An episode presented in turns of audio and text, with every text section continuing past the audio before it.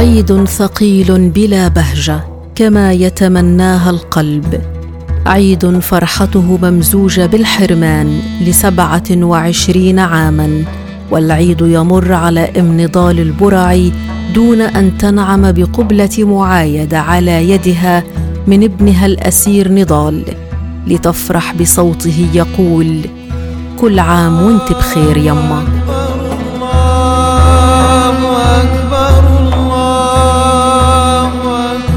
تعلو تكبيرات العيد من مآذن المساجد وتعلو تكبيرات قلب ام نضال الله أكبر فوق كيد المعتدي الله للمظلوم خير مؤيدي.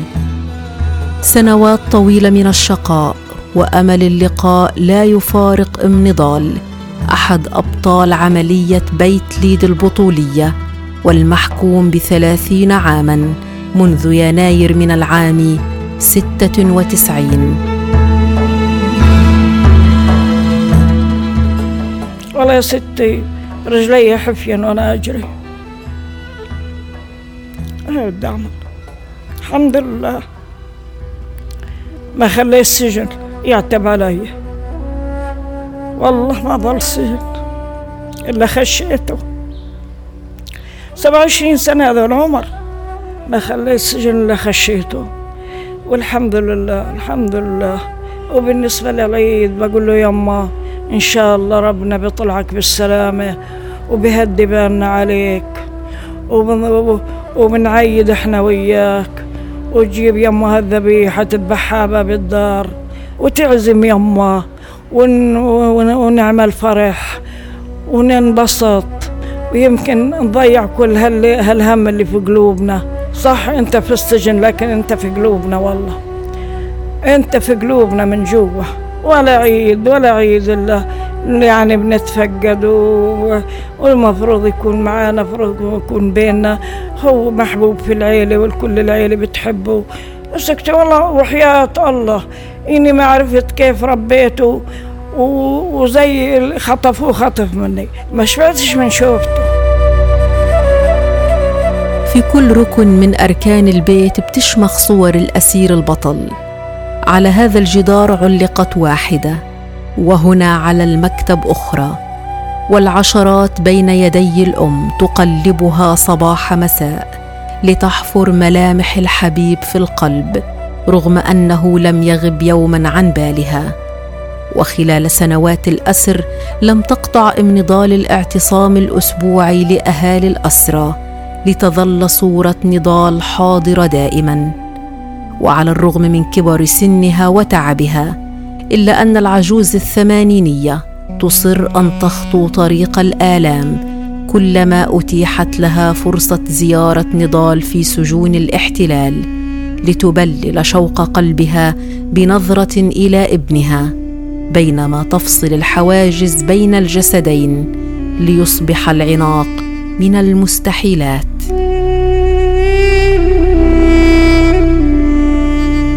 الباص رايح ساعة ونص ومروح ساعة ونص. ثلاث ساعات هذول سفر. امبري هناك وقفتنا على رجلينا وخليكي بخلونا برنونا كمان هانا عند إيرز. عند إيرز بظل الباص واقف بينا بالساعة بالساعة إلا ربع وإحنا واقفين. يعني بنطلع من الساعة ستة وربع بنروح تقريبا الخمسة. يوم طويل. وإحنا على رجلينا. والله أول ما شفته قعدت أعيط. قال لي ليش؟ قلت له عشان مشتاقة لك. زمان ما شفتك. معي. والله معي. إيش إيش بدنا نقول؟ لا إله إلا الله. لا إله إلا الله. أنا يوم ما زرته اليوم أنا كل سنة عن سنة بأخر وأنا بدي أرجع في العمر جديد. بقيت أزور وأروح كويس ويعني هذا اليوم آخر مرة هذه زرت إياها روحت. يعني يبعد عنك الشر مش قادرة أقعد مش قادرة أحكي. جنرال الصبر هيك بينادى نضال هو وسبعة وثلاثين أسير آخرين. فجنرال الصبر هو وسام الفخر اللي بيطلق على كل أسير مضى على اعتقاله أكثر من 25 سنة. من الأسر ومن القهر وهو محروم من العيلة ومن الحياة ومن الحرية. في سبيل الوطن طفلين أكبرهم كان عمره سنتين وزوجة حامل. هيك كانت عيلة نضال الصغيرة لما تم اعتقاله وهو متجه ليكمل دراسته في روسيا.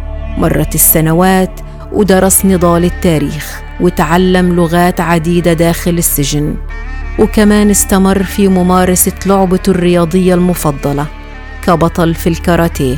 وأما خارج السجن فكانت الزوجة تعض على الجراح برفقة الجدة العجوز تنتظران الغائب وتربيان ما بقي من ريحة الغالي. ثلاثة صغار محمد ومعين وعمار. اللي أصبحوا اليوم شباب وأكبرهم محمد اللي صار عنده عيلة وطفل سماه على اسم والده الغائب الحاضر نضال. يعني الوالد آه، اليوم آه، بيقضي عامه 27 داخل سجون الاحتلال وترك يعني غيابه آه، الكثير من الأثر في حياتي ابتداء يعني من طفولتي وشعوري بالنقص بغيابه. طبعا هو كان موجود دائما معنا يعني بالرسائل وبحضوره ولعند فترة ما يعني كنا نزور. آه، أنا آخر زيارة كانت إلي في 2005 يعني قبل 17 سنة زرت الوالد. آه، فهو طيف وحضوره موجود معي دائما يعني في قلبي وفي عقلي وفي وجداني. ولما بتروح ستي دائما زيارة للوالد دائما بوصيها بإنها تسلم عليه وتبعت له آه، كل يعني السلامات والاشتياقات والحب. بحكي لها تفاصيل عن اولادي إنه نضال عمل هيك وجنة عملت هيك. تحكي له كذا يعني آلية تواصل بتكون بيننا وبينه. هي كتير كمان بتنبسط بشوفته يعني هي لما بتشوفه بعد آه، سنوات من من المنع الأمني. ست سنوات كبيرة ممنوعه ما شافته. آه، بتروها بتحكي عن تفاصيله كيف تغير كيف صار كيف آه، شكله. إحنا ما ما بصلنا يعني يعني ما بنعرف تفاصيل حتى شكله ما بنعرف يعني. حتى رسائل الرسائل اليوم الرسائل هي المتاحة لكن الصور حتى ما يعني ما بين كل صورة للوالد وما بين ما بس تسمح الإدارة. بالصور بتوصل خمس سنين يعني. كل خمس سنين بيسمحوا له يتصور مرة. أوجاع قلب العائلة لم تتوقف عند عتبات الزنزانة وإنما ذاقت ام نضال أيضا من مر الفقدان الأبدي ما يحرق قلب أي أم. عندما استشهد نجلها الثاني معين في أكتوبر من العام 93 ليصبح اشتياقها لحضن نضال بمثابة العوض المنشود عن الجسد المسجى تحت التراب. تصلي الأم المشتاقة صلاة الحاجة وتدعو للغائب في كل ركعة وهي تتأمل لحظات اللقاء بعينين تملأهما دموع الاشتياق لحبيبها وبكرها ونجلها الذي تجاوز الخمسين لكن صورة شبابه لا تفارق وعيها.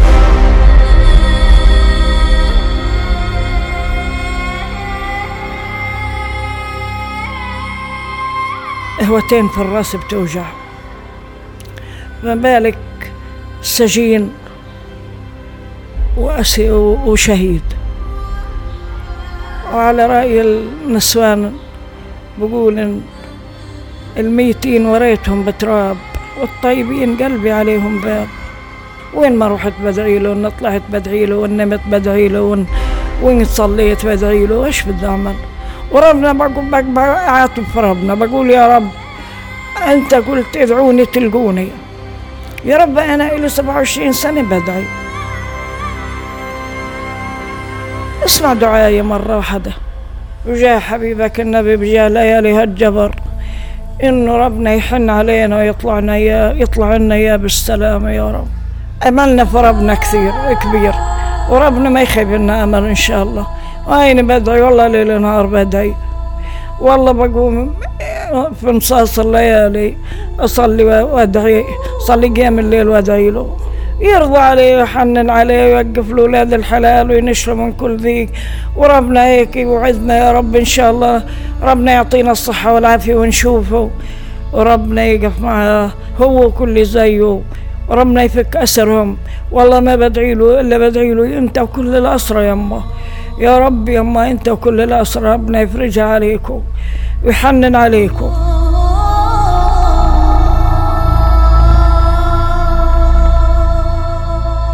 آهات الشوق وتنهيدة الصبر المر ودعوات أم نضال. تمتزج بصوت التكبيرات وحالها هو حال أمهات أربعة آلاف وستمائة أسير يقبعون في زنازين المحتل.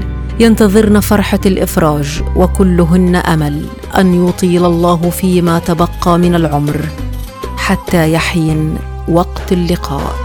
يا ميمة لو طال الشوق اصحي الصبح وسمي وارفع الدعاء لفوق ربي فرج همي. يا ميمة بودكاست على حافة الحياة.